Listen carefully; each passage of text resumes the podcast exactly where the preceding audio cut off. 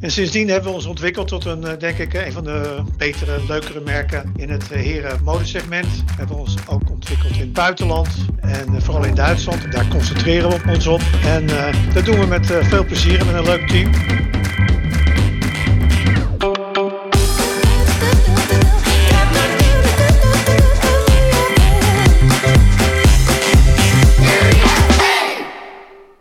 Podcast bel ik met ondernemers om te praten over hun bedrijf, ontwikkelingen in de sector en de uitdagingen die zij ervaren. Doel van deze podcast is om andere ondernemers te inspireren. Mijn naam is Dirk Mulder en vandaag ga ik in gesprek met Roel de Veer en Wendy Kok van No Access. Het premium kledingmerk No Access is een perfecte mix van comfortabele stoffen, uitstekende pasvormen en originele ontwerpen. Zij creëren mode voor mannen die er moeiteloos stijlvol uit willen zien in gemakkelijk te dragen kleding. Benieuwd naar hun verhaal? Ik zou zeggen, luister deze podcast. Ik praat hierin met Roel en Wendy over de dynamiek van de modebranche, het succes van OXS, de huidige uitdagende tijd en duurzaamheid.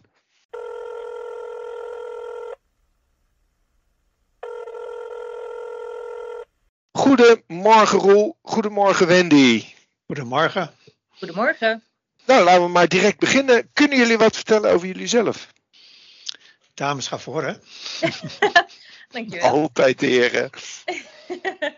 um, ik ben Wendy Kok. Ik woon in Haarlem met mijn man. Um, mijn financiële basis is eigenlijk gelegd bij Deloitte, waar ik begonnen ben als accountant. Daarna heb ik nog een tijdje als interimmer bij veel verschillende soorten bedrijven gewerkt. En nu alweer vier jaar betrokken bij NoAccess waarvan anderhalf jaar ongeveer als financieel directeur. Oh, dan ben ik wel heel erg benieuwd. Wat, wat heeft jou zo aangetrokken in OXS? Uh... Nou, ik moet zeggen dat um, met name ook de omvang van het bedrijf vind ik heel erg interessant. Ik heb als accountant ook vaak bij dit soort bedrijven gewerkt. En het leuke is dus eigenlijk dat wij zijn groot genoeg dat er heel veel interessante dingen gebeuren. En klein genoeg dat je een verschil kan maken. En dat is voor mij heel erg interessant vanuit mijn positie in de finance rol. En daarnaast is ook de, de mode en met name ook de handel, dus de combinatie van groothandel, retail en een goederenstroom, heel interessant. Ja, leuk. Roel? Mijn naam is Roel de Veer. Ik ben al iets langer gebonden aan het bedrijf, 1988. uh, eh, dus dat is inmiddels 35,5 jaar geleden, als ik het goed uh, natel zijn we dit bedrijf eh, begonnen. Toen waren we met z'n tweeën, drieën, vieren. Dus uh, inmiddels zijn we met een man of uh, 80. Dus we hebben in de tussentijd uh, een mooie ontwikkeling doorgemaakt. We zijn begonnen als kledinghandelaar in het iets wat lagere segment. Dat was ook mijn achtergrond. Ik kwam in een bedrijf, uit een bedrijf die daarin heel sterk vertegenwoordigd was in de mannenkleding. Dus toen hebben we de kans gekregen om dat zelfstandig uh, op te bouwen. In het begin met hulp van een financier en later hebben we dat vrij snel al binnen enkele jaren het, het financier uit die periode weten uit te kopen. We zijn toen doorgegaan met een, uh, partner. Daar ben ik inmiddels van uh, opgesplitst. Dat is alweer een jaar of 15 geleden. En sindsdien hebben we ons ontwikkeld tot een, denk ik, een van de betere, leukere merken in het eh, heren modesegment. We hebben ons ook ontwikkeld in het buitenland. En eh, vooral in Duitsland, waar we, zoals Wendy al in het voorgesprek enigszins op aangaf, uh, daar concentreren we op ons, ons op. En dat doen we met veel plezier en met een leuk team. Combinatie tussen wat oudere werknemers die al meer dan 25 jaar bij ons werken. En ook veel laatste tijd toevoeging van jongere medewerkers, wat ook heel goed is. En zo zijn we nou ja, druk bezig, zal ik maar zeggen, in deze, in deze turbulente tijden, zoals, uh, zoals het wel eens wordt omschreven. Nou, gaf jij net aan van uh, een van de, de, de mooiste en leukste uh, kledingmerken. Wat, hoezo? Waar zit hem dat in? Leuk in de zin van dat wij denk ik ons, ja waar onderscheid je in? Het is altijd moeilijk om dat over jezelf te zeggen. Ik denk dat wij in het middensegment kwalitatief en qua modische richting wel tot de betere, zo niet een van de beste behoren. De prijs-kwaliteitverhouding is bij ons extreem belangrijk. Vorige week zei een winkelier tegen mij van, uh, die vertelde dat wij de laatste jaren bij hem steeds beter draaiden. We zijn daar nu nummer twee in, het heren, in zijn herenpakket. En ik vroeg hem waarom. Hij zegt omdat bij jullie de prijs-kwaliteitverhouding uh, een van de beste is. En dat wordt door de concurrenten nogal eens vergeten, waar de prijzen te makkelijk eh, door het plafond gaan. En je moet altijd goed eh, de consument in de gaten houden, denk ik. En, uh, we trachten modische trends snel te vertalen, niet te snel, want onze leeftijdsgroep waar wij op, ons op richten is, is toch wel vanaf 35 jaar. Dus niet het meest extreem modische. Dus voordat die dat oppikken duurt wel één of twee seizoenen, maar daar proberen we er wel heel snel op in te haken. Ja, ik had hiervoor, had ik het al aangegeven, hè, uh, uitstekende pasvormen. Ik neem ja. aan dat daar ook een gemakkelijk te dragen Ja, zeker. Ja, comfort wat, wat, is, is, Sorry, ga verder. Nou nee, ik, ik, hoe, hoe, hoe zie je dat uh, terug? Uh, ja, comfort is heel belangrijk in de kwaliteiten. Dus dat betekent dat bijvoorbeeld wij het stretch-element, was wat, wat tien jaar geleden in de mannen- en het herenmodesegment nog vrij onbekend was, hebben we heel ver doorgevoerd. Vooral in de hemden bijvoorbeeld, in de shirtsector, maar ook in de knitwear, in uh, allerlei andere kwaliteiten, ook in jacks. En dat, uh, dat slaat heel erg goed aan in het, uh, in het herenmodesegment. Dat vinden we heel belangrijk. Goede kwaliteiten le leveren. Ja, dus daar is de extra aandacht voor. Mannen willen gewoon een prettige, lekkere zittende kleding. Ja, zowel ja. in het weekend als door de week. Ja, nou kan ik me voorstellen, Wendy, toen je vier jaar geleden kwam, een typisch modebedrijf, of niet? nou, ik moet eerlijk zeggen, ik had totaal geen ervaring in de mode. Mm -hmm. uh, dus ik had geen idee. Uh, dus het is juist leuk om je daar zo in onder te dompelen. En als je hier op het hoofdkantoor in Amsterdam ook rondloopt, je ontkomt er ook niet aan. Want er lopen continu mensen in de ronde met dozen en, en hemden en kleurkaarten en knipsels van alles en nog wat. Dus je zit er vrij snel middenin. En het leuke is juist dat wij als bedrijf het hele proces doen. Dus als je hier in het bedrijf ook kijkt, wij hebben hier een stylingteam zitten die al seizoenen ver voorop loopt. Wij hebben hier uh, een logistiek waar de actuele seizoenen doorheen lopen. De verkoop is altijd ook vooruit aan het verkopen. Um, we hebben e-commerce die heel erg bezig is met wat is er op dit moment hot in de winkels. Dus wij lopen ook altijd zo, zomaar 2,5 jaar aan mode, zie je hier in het bedrijf terugkomen. En dat zorgt er ook voor dat je er echt in ondergedompeld wordt. En dat maakt het heel erg leuk ook. Maar ook wel een uitdagend, denk ik. Nou, vooral als je het niet gewend bent om met al die verschillende seizoenen te werken, dan is het wel even schakelen, ja. Ja. Ja. Want het is heel erg, als iemand het heeft over het seizoen, dan is het heel erg afhankelijk van wie je tegenover je hebt, welk seizoen die dan precies bedoelt. Dat kan ik me voorstellen. Roel, waar kan ik jullie precies vinden? Hoe brengen jullie uh, producten aan de man? Nou, we liggen op dit moment uh, in Nederland in ongeveer 450 verkooppunten. Zitten we ook redelijk wel aan de, aan de max. Dus daar moeten we ook goed mee oppassen met de distributie. Op een gegeven moment heb je je grenzen wel bijna bereikt. En er zijn nog een x aantal, uh, op zijn Duits gezegd, wunschkunden die we graag willen binnenhalen. Dus daar zijn we ook druk mee bezig. In Duitsland zitten we tegen de 500 uh, verkooppunten. Dus dat is de laatste jaren uh, fors gegroeid. Dat was ook een doelstelling. Daarnaast liggen we in België, Frankrijk, Oostenrijk, uh, Frankrijk, uh, Portugal, Spanje. Maar dat zijn allemaal landen waar we tussen de 50 en de 100 verkooppunten hebben over het algemeen. Dus daar zijn we kleiner gedistribueerd. Ja. De belangrijkste markten zijn duidelijk Nederland en Duitsland. En daarna België zijn we ook uh, vrij goed bezig. En, en, hoe doen jullie dat in die landen? Werk je met agenten? Deels met, eigen... deels met een eigen verkoopteam. Eigen verkoopteam. Dus in Duitsland hebben we zeven showrooms met eigen verkopers ook een administratief team en een aftersales team. Dus daar werken 15 mensen on the payroll, zoals dat heet. En in andere landen zijn het voornamelijk agenturen en soms importeurs. In een land als Griekenland bijvoorbeeld, waar we behoorlijk goed verkopen, ondanks de economische recessie die daar de afgelopen tien jaar heeft plaatsgevonden. Daar werken we met importeurs omdat het echt onmogelijk is om daar rechtstreeks met kleinere, tussen aanhalingstekens, winkeliers te werken. Mm -hmm. Dus merendeels uh, eigen verkoopteam en behoorlijk wat agenturen. Ja, en, en hebben jullie eigen winkel? We hebben één eigen winkel, dat is een outlet. Dus we zijn niet gefocust op retail, eigen nee. retail. OXS heeft wereldwijd dus meer dan 1000 verkooppunten en in Nederland alleen al meer dan 350. Samen met die outlet store in Roosendaal. Hebben ze eigenlijk ook een eigen webshop? Ja, zeker. Ja, met name de afgelopen jaren um, heeft de e-commerce steeds meer aandacht gekregen. Um, voor een deel natuurlijk ook als, als marketingkanaal. We zien natuurlijk ook dat het gebruik daarvan uh, enorm is toegenomen. Mhm. En ja, je, je moet haast wel online ook aanwezig zijn, zelfs als je geen eigen winkels hebt, om ook te werken aan die naamsbekendheid. Ja, en, en uh, hoe heet het e-commerce? Dan bedoel je uh, je eigen webshop of ook via platformen nog allebei? Beide. Ja. ja, eigenlijk hebben we dit misschien wel vier soorten e-commerce. Dus we hebben onze eigen webshop en we hebben de, de marketplaces. Daarnaast hebben we een aantal klanten die heel gericht een eigen webshop hebben. En daarnaast hebben we natuurlijk ook nog de, ja, de grotere platformen die niet per se als marketplace constructie werken. Dat zie je in Duitsland veel, met Otto bijvoorbeeld. Ja. Dat is dan heel specifiek op de Duitse markt gericht. Ja. Nou had je al aangegeven, Duitsland heeft uh, de komende tijd uh, jullie prioriteit. Wat bedoelen jullie daarmee?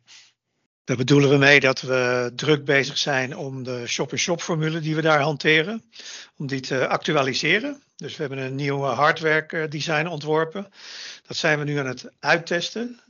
De eerste twee zijn er inmiddels geplaatst, ook in België trouwens slaat erg goed aan. Maar niet alleen de hardware is natuurlijk belangrijk, vooral de, de, de software die erachter zit, de aansluitingen bij de winkeliers om de feedback te krijgen van de cijfers, EDI of via andere systemen. Om dat uh, perfect op te volgen is uh, essentieel. Ook om uh, het in-season management met een mooi woord, wat steeds belangrijker is. De neiging is om qua voorordering enigszins de percentages terug te brengen. En het aantal repeat orders in het seizoen, dat zal je niet geheel onbekend klinken. Omdat het percentage te doen stijgen. Dus dat betekent dat onze aansluitingen bij de winkeliers, die moeten worden geoptimaliseerd. Daar, trachten we op dit moment uh, uh, fors in te investeren, zodat we die cijfers zeer goed binnenkrijgen, maar vooral ook kunnen analyseren. Uh, steeds meer producten die NOS of all year NOS zijn, seasonal of all year, daar zijn we ook net mee begonnen. Blijkt een, daar blijkt een, grotere behoefte in Duitsland aan dat type producten zijn dan in Nederland, alhoewel, in, alhoewel het in Nederland ook stijgend is. Dus daar is dan de focus op. Dat betekent ook visual merchandising. Uh, personeel die regelmatig zelf die winkels induikt. Niet alleen de vertegenwoordigers, maar ook ander personeel willen we daarvoor aanstellen die, uh, die daarin gespecialiseerd is. Dus dat zijn forse investeringen met als doelstelling om die, om die vierkante meter uh, omzet.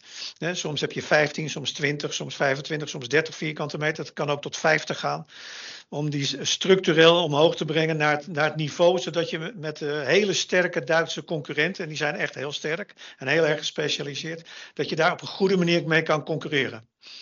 Ja, de focus is ook heel erg om, zeg maar, hè, door de stappen die Ron net noemt, het idee daarachter is ook om heel erg te werken aan het verdienmodel in de keten.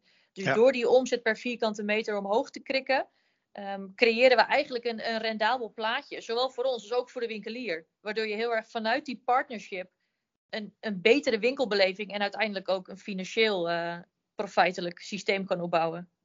Dan heb je natuurlijk een makkelijk verhaal te vertellen aan de retailer. Gaan alle retailers daar aan mee? Uh, ja, ze moeten natuurlijk ook de vierkante meters hebben en de locatie hebben om daarin mee te kunnen gaan. Hè? Ja. ja, ja. Dat is lang niet voor iedereen. En in Duitsland zijn over het algemeen de winkels ook qua oppervlakte wat groter. Mhm. En er is minder personeel. Dus de neiging, en er is steeds minder personeel de laatste vijf, zes jaren. vroeger liepen er op een hele grote verdieping liepen twintig verkopers rond. En als je er tegenwoordig vijf of zes tegenkomt, dan mag je al, uh, mag je al blij zijn. Dus men laat steeds meer over aan de, aan de, aan de wholesaler, aan het merk. Die moet eigenlijk het, het management van de shop-in-shop -shop, voor een groot deel zelfstandig doen. Ja, maar in, in, in, in, in dat, dat sturingssysteem wat jullie samen opzetten met je retailers, zie je daar dat retailers makkelijk in over te halen zijn? Uh, makkelijk niet, zeker niet in Duitsland, want uh, de Duitser is voorzichtig. Dus als er bijvoorbeeld een winkelketen met 20 winkels, die begint met één. En dan mag je blij zijn als je het volgende seizoen naar twee gaat. En je, van tevoren worden de plannen opgesteld, de geplande jaaromzet niet alleen de jaaromzet, maar ook de maandomzet wordt gepland. En dan moet je precies volgens dat grafiekje per maand, moet je daar in de buurt blijven en het liefst natuurlijk overtreffen. En als je dan het eerste jaar de resultaten behaalt, of je zit op 90 procent, en je doet het ten opzichte van je concurrenten, doe je het goed, dan is men bereid om dat aantal filialen uit te breiden, het aantal vierkante meters uit te breiden. En dan is de doelstelling natuurlijk om in, in het voorbeeld wat ik net gaf, om in alle twintig winkels terecht te komen. Ja. En zo moet je dat proces zeer goed begeleiden. Intense communicatie met, uh, met de inkoper, CQ met de eigenaar van het bedrijf, zodat je ook het proces leert. Ja, dat vergt echt wel een leerproces. En dan kom je stap voor stap kom je verder. Ja, en daarbij ook, je merkt echt dat het een, soms is het echt een kwestie van de lange adem. En ik heb het idee dat we de afgelopen twee seizoenen merken dat het makkelijker is om hè, het gesprek hierover aan te gaan. En ook het, want je moet echt het vertrouwen winnen van die winkelier. Om te zeggen, wij gaan deze partnership aan met elkaar. En het is, hè, het is voor ons beiden beter. Dus geef ons nou die data, dan kunnen we ook in het seizoen wat. In het begin is heel erg de boot afhouden. En op een gegeven moment zeggen ze: Oké, ja, we, we, het is echt vertrouwen winnen. Ja. Maar het is ook een stukje verschuiving van risico van de retailer jullie richting op. Uh, nou, dat zeg je heel netjes. Ja. dus je moet ook financieel sterk genoeg zijn om die voorraden te kunnen aanleggen. Ja. Uh, omdat uh, het is, af en toe, sommige bedrijven werken nog op conciliatiebasis, kom je, niet, kom je anders niet binnen. Dus daar moet je ook aan kunnen en ook willen voldoen. Hè, wil je, moet je ook het risico nemen. Maar dat, de ontwikkeling van uh, risico van retailer naar wholesaler, dat is een proces wat al, nou, ik denk 15 jaar gaande is. Ja. Ja. Als, je, als je nou terugkijkt, hè, want uh, je had even aan de ene kant het unieke van jullie product, aan de andere kant het, het, het uh, ja, misschien ook wel unieke in de samenwerking met, met uh, de retailer. Zit daar het succes van, van No Access in? Ik vind uniek een heel groot woord. Oké. Dus uh, daar, moeten we, daar moeten we heel eerlijk in zijn. Wij doen ontzettend ons best en we proberen tot de mm betere te behoren. Maar ik, wat, ik, uh, wat ik wel gerust durf te stellen is dat wij, uh, los van het zakelijke element, wij zijn ook een prettig bedrijf om mee te, mee te werken. Dat hoorde ik letterlijk als wij enquêtes houden bij winkeliers. Dat hebben we vorig, bijvoorbeeld vorig jaar gedaan. 100 mhm. winkeliers gevraagd over wat vindt u van de samenwerking. Dat, dat element dat komt heel duidelijk naar voren. Wij stellen ons, uh, dat is, ik weet dat het een cliché is om dat te benoemen, maar wij stellen ons echt op als partner. Ja. Ja, en als niet er een alleen... probleem is, willen we het oplossen. Ja, niet alleen met de klanten. Ik denk ook dat je heel erg merkt dat dit zit heel diep verweven in het bedrijf. Dit is, dat viel mij ook heel erg op hoor. En nog steeds ben ik er af en toe wel door verrast. Um, ik stelde van de week nog de vraag aan een collega. Ik zeg, hoe lang werken we al met deze logistieke partner? Ik zeg ze, oh, ik denk al twintig jaar. Dus je merkt heel erg dat dat gevoel van partnership, dat is richting de klanten. Dat hebben we met veel van onze medewerkers ook. Maar dat hebben we ook met de, de, de fabrikanten, dat hebben we met uh, transporteurs. En natuurlijk moet je daarin kritisch blijven ook in de samenwerking. Maar het is denk ik wel iets wat breder in het bedrijf zit, dat we daar waarde aan hechten. Ja. Uh, vaak zit de kracht van, uh, van, een merk ook bij de, bij de ondernemer-oprichter. Uh, en dan Wendy, even richting jou. Als Roel nou zou wegvallen, hè, als hij er nou morgen mee zou stoppen, dat hij zegt van. Hoe, hoe, in, hoeverre, in hoeverre draait het bedrijf dan gewoon door?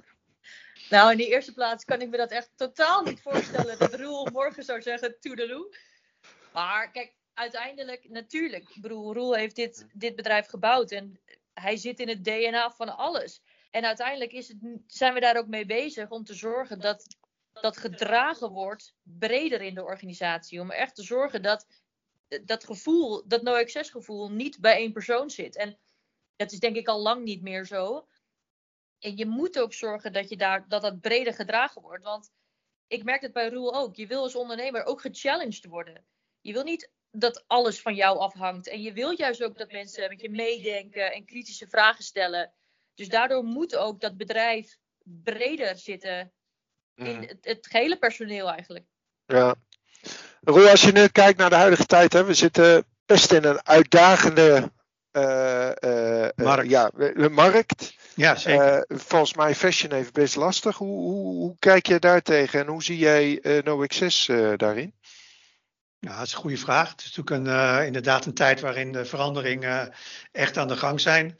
De, de tussen aanhalingstekens kleine winkelier uh, zit A met opvolgingsproblemen. Ik noem niks nieuws. B zit hij met hogere financiële lasten. Huren zijn extreem omhoog gegaan. Personeelskosten zijn omhoog gegaan. Daarnaast is het moeilijk om goed personeel te vinden. Dus we kunnen er wel van uitgaan dat in de komende tien jaar dat er nog een uh, behoorlijke, denk ik, tenminste dat is toch wel de verwachting, dat er een sanering zal plaatsvinden onder de kleine winkeliers.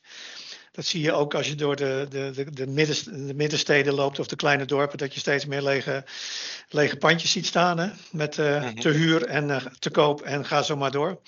Dus daarop zullen wij moeten anticiperen. Dus we zullen qua, denk ik, qua aantal winkeliers zullen er echt wel uh, veranderingen gaan plaatsvinden. Uh, wij kennen ook veel ondernemers die inmiddels tussen de 55 en de 60 jaar zijn. En die ook aangeven van we doen het nog een x aantal jaar en dan denken wij dat, uh, dat we stoppen met onze winkel. Dus voor ons is het heel belangrijk om ons te richten op uh, ten eerste natuurlijk een optimale samenwerking met de grotere winkelier. Die, dat is dan ook wel weer een gevolg zich aan het uitbreiden is die ook wel kan profiteren van het verdwijnen van de kleine winkeliers en dus filialen kan overnemen. Aan het groeien is, dat merken we ook. Hè. We hebben partners die vroeger 30 winkels hadden en inmiddels zitten ze al tegen de 50. Uh, daarnaast is export natuurlijk voor ons essentieel. Dus we zijn op dit moment toch druk bezig. In Zwitserland zijn we net begonnen. We zijn net begonnen in Noord-Italië, ook Midden-Italië. Daar zijn de eerste resultaten best wel aardig. Alhoewel, het duurt ook een paar jaar voordat je daar uh, voordat je echt een bepaalde substantie gaat bereiken. Dus dat is de gedachtegang. En natuurlijk ook uh, e-commerce. Dat is ook een alternatief natuurlijk. En ja. dat is aan de ene kant dus een bedreiging voor de markt, dat is wel helder. Maar aan de andere kant biedt het ook groeimogelijkheden. Is ook niet makkelijk. Niks is makkelijk tegenwoordig. Maar goed, uh, als het makkelijk was, dan uh, waren er uh, nog 300 bedrijven à la Noxus. Ja. Dus. En, en als je kijkt naar de, de inflatie, de, de impact toch op materiaalkosten, energiekosten, et cetera, et cetera. Ja, ik denk, hoe ik denk jullie dat? Een rechtstreeks uh, gevolg is altijd het aantal stuks in de winkels de afgelopen jaar zijn teruggenomen met een enkel percent, met een x-percentage. Dat je wel leest, hè, tussen de 2 en 4 procent minder uh, stuks. En toch zijn de omzetten, althans in Nederland, zijn toch iets toegenomen. Dus ze verkopen qua aantal stuks wat minder. Maar als je de prijzen dan met 10, 15 procent hebt moeten verhogen of hebt willen verhogen, dat is af en toe wel een vraag dan is de totale omzet, uh, is, althans in Nederland, is hier en daar ook, dat zie je ook in de gemiddelde retailcijfers, is nog wel enigszins toegenomen. Ja. De vraag is of dat jaar, of jaar na jaar kan gaan. Hè? Want het moet natuurlijk, op een gegeven moment houdt, uh, houdt het wel op voor de consument qua prijsverhogingen. Ja, dat is ook dus wij moeten daar wel voorzichtig mee zijn, vind ik. Ja, dat is ook wat Roel eerder al zei. Het is continu in de gaten houden, de prijs-kwaliteitsverhouding. Ja. Dat is gewoon een belangrijk iets wat vindt de consument het product waard? Dat is iets waar je stil, bij stil moet staan. Dus één op één doorberekenen, ja, zo simpel werkt het ook niet. Nee. Het is niet continu die prijs verhogen. Dat is toch een moeilijk speelveld. En te zorgen dat die waardecreatie die de consument moet ervaren, blijft passen bij de prijs van het product. Ja, ja. Ik las ja. bijvoorbeeld vorige week in de textielwirtschaft het Duitse modevak uh, magazine, dat zou je ook al kennen. Ja. Dat nu voor de eerste keer merken ze na een x aantal jaren dat het premium segment toch onder druk staat. Daar wordt toch minder budget voor gereserveerd en dat verplaatst zich toch enigszins naar het middensegment. Dat is de eerste keer sinds een x aantal jaren dat ik dat las. Ja. Dus toch een ontwikkeling dat daar de prijzen gewoon voor de consument uh, ja, door het plafond zijn gegaan. Bij No Access geloven ze dat alles en iedereen gelijk en eerlijk moet worden behandeld. Daarom zetten ze zich in om het milieu en de arbeidsomstandigheden te verbeteren. Het belangrijkste voor hen is om voortdurend te verbeteren en transparant te zijn in hun inspanningen en doelen. Hoe doen ze dat? Nou, hoe duurzaam? Ja, er is geen meetlat waar we ons langs kunnen leggen. Maar we zijn, nee. ja, zoals el, ik denk zoals elk merk, het, het moet je uiterste aandacht hebben. Er, komt, er wordt nu geen product meer uh, uh, we krijgen van elk product van onze fabrikanten krijg ik prijslijsten met uh, niet duurzaam, wel duurzaam. Wij kiezen altijd voor duurzaam. Dat kost je gemiddeld tussen de FOB tussen de 4 en de 5 procent inkoop. Maar die keuze hoef je niet te maken. Het moet gewoon. Dus daar zijn we druk mee bezig. Uh, is ook wel weer een keuze tussen met wat voor materialen kun je dat wel doorvoeren en met wat voor materialen is dat moeilijker door te voeren. Met welke fabrikanten kan je dat wel serieus aangaan en andere niet. Hè. Dan moet je goed achter de eerste keten gaan kijken. Uh, we hebben inmiddels sinds twee jaar een medewerkster die vroeger puur inkoop deed, die nu zich voor uh, drie kwart erop concentreert. Dus die is de hele dag bezig met afspraken te maken met fabrikanten, kwaliteiten te, te controleren. Dat moet ze ook wel doen, want in 2025 moet er een productpaspoort komen. Dat betekent ja. dat de hele keten moet in kaart worden gebracht. Dus dat vergt een, uh, een forse inspanning. Ja. En wij, uh, wij trachten daar uh, behoorlijk goed in mee te gaan. Ja. Maar het is, niet, het is niet van de A, van B naar C en het, dat krijg je in een paar seizoenen voor elkaar. Echt niet. En het vergt ook van de fabrikant een enorm gewenningsproces, merken wij wel. Want die zeggen ook van ja, garens en, en, en printen. En moet ik daar allemaal gaan controleren hoe dat allemaal qua hè, duurzaamheid uh, wordt doorgevoerd. Dat zijn ze ook niet gewend. Dus ze moeten ook een extra inspanning uh, uh, moeten ze daarvoor doen. Dat betekent dus ook dat je je heel erg moet concentreren op fabrikanten en niet met iedereen maar in zee kan gaan. Ja. Ja. Je moet dus een bepaald volume doen met fabrikanten. En dan, dan zijn ook zij bereid om veel meer die informatie, die tijd en energie eraan te spenderen. Zodat het hele traject van A tot en met Z uiteindelijk dus bij ons en daarna in de winkel, dat het, uh, dat het effectueert. Hoe, hoe zie je dat, Wendy? wat, uh, uiteindelijk denk ik, als ik dit zo hoor, van ja, dat betekent ook dat de kostprijzen omhoog gaan. Hè? Je, je, je, maakt keuzes in, in, in, materialen, in productie, je moet dingen gaan vastleggen. Wat betekent dat uiteindelijk dan voor de prijsstelling en gaat de consument daarin mee? Ja, uiteindelijk merk je al dat het werkt en dat de consument erom vraagt ook. Wij zien bijvoorbeeld, als je het hebt over de, de marketplaces, je ziet dat consument, de consument die zoekt op hè, de, de groene vinkjes, om het zo maar te zeggen, um, dat die producten minder vaak geretourneerd worden. Dat die consument bewuster de producten koopt. Dus ja, daar hangt de prijskaartje aan, wat Roel al zei. Het punt is, daar hoeft het eigenlijk niet eens om te gaan. Want het, ja, het voelt nu misschien alsof je een keuze moet maken, maar uiteindelijk is het geen keuze. Het punt is, als bedrijf willen wij dit. We voelen ook, hè, het, het moet. Er komt natuurlijk ook wetgeving aan, dus los daarvan nog uiteindelijk hebben, voelen wij ook een verantwoordelijkheid dat we moeten doen wat we kunnen. En we kunnen nog niet alles, daar moeten we ook reëel in zijn. Dus we proberen mee te gaan in de ontwikkelingen en dat, die ontwikkelingen ook te pushen. En uiteindelijk heeft het invloed op de kostprijs. Ja, dat klopt. Ja. Je krijgt ook hele grote druk vanuit, de, vanuit de klanten van ons. Hè? Ja. Vooral uit Zwitserland, uit Duitsland krijgen we pakken met uh, documentatie die moeten worden ingevuld en waarin eisen worden gesteld, die, waarvan ik, moet ik ook heel eerlijk in zijn, die voor een deel te realiseren zijn. Er zijn ook wel vraagstellingen in waarvan ik denk van ja, dat is bijna onmogelijk om dat 100% in te vullen. En daar moet je ook eerlijk in zijn richting je klant. Van dit kunnen we doen. we zijn geen mega grote organisatie die een hele afdeling erop kan zetten. En uh, dus dat vergt ook wel een bepaalde, bepaalde open, oprechtheid richting de klanten, wat ze wel en wat ze niet kunnen accepteren. Dat begrijpen ze over het algemeen ook wel. Ja. Maar dat, dat dwingt je dus wel dat, om steeds verder die stappen te maken. Want anders kun je op een gegeven moment verliezen die klanten. Ja. Dat begrijp ik. Tot slot, hebben jullie nog een tip voor andere ondernemers? Tip voor andere ondernemers. Oeh. Ik zeg altijd maar, kijk heel goed naar je klant. Zorg dat je voldoende je klant kent. ja. ja. En wees daar niet te afstandelijk over. Ja. Ik denk dat is toch de basis van, uh, van heel veel uh, goed zaken doen. Dat je precies tracht te weten, uh, ook de gevoelens van de klanten te begrijpen, de problemen die ze hebben, waar ze naar streven. En als je daar voldoende op let en begrip voor hebt, dan kan je altijd een stap verder komen. Ja. Het is een beetje een cliché, maar het is nog steeds wel een goede les. Nou, ik denk wat, dat, het, dat het heel erg waar is. En wat er ook mee samenhangt, is denk ik hè, wat, wat ik daarin hoor, het hele blijf luisteren en blijf leren. En ik denk dat dat ook juist zo mooi is van No Access. Wat ik hier ook echt heb gemerkt, is dat het hele bedrijf eigenlijk continu open staat voor ontwikkeling ook. Iedereen heeft er wel zijn eigen tempo in, maar uiteindelijk is die blik gewoon gericht op de toekomst. En daaronder ligt ook het besef dat je moet blijven leren. Dus van je klant, van de markt, van ontwikkelingen. En niet te vast moet kijken van dit heeft tien jaar lang gewerkt, we blijven dit doen. En blijf daarin flexibel en met een open blik naar de toekomst kijken. Hartstikke goed. Mooi. Dankjewel voor deze afsluiting. Dankjewel voor dit leuke gesprek. Eh. Dankjewel uh, Dirk. Dankjewel. Deze podcast maakt onderdeel uit van een serie gesprekken met ondernemers uit de sector trade en retail. Meer podcasts en informatie over de sector vind je op ing.nl. Wil je nou zelf een keer meedoen aan een podcast? Mail me dan op dirk.mulder.ing.com.